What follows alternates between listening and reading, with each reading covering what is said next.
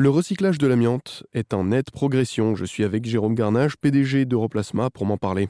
Votre entreprise est leader dans le traitement de l'amiante.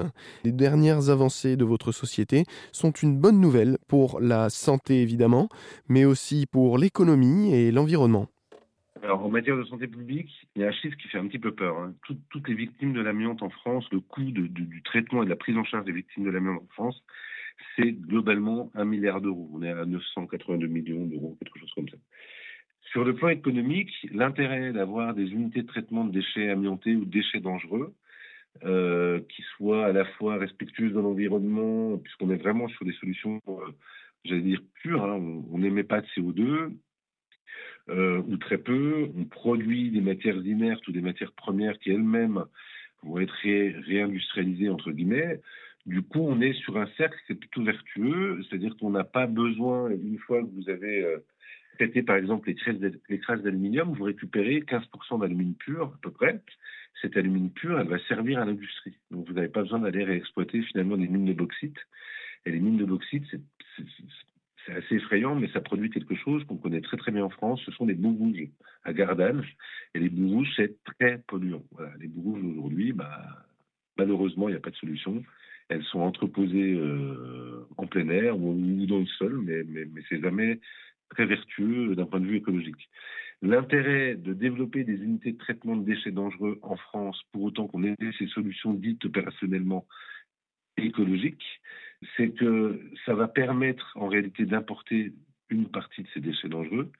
Et pour vous donner une idée, si demain on traitait un million de tonnes de déchets dangereux en France, grâce à ces procédés, on produirait grosso modo 15% de nouvelles matières premières.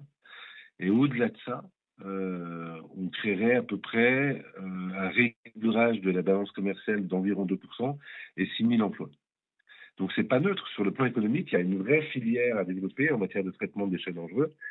Et cette filière-là, elle existe chez nous. Aujourd'hui, on est un des rares acteurs dans le monde à pouvoir se prévaloir de, traiter bah, de l'amiante, des crasses d'aluminium, des cendres volantes, des déchets nucléaires. Enfin voilà, on, et on continue à développer un certain nombre de, procédés pour traiter de plus en plus de choses.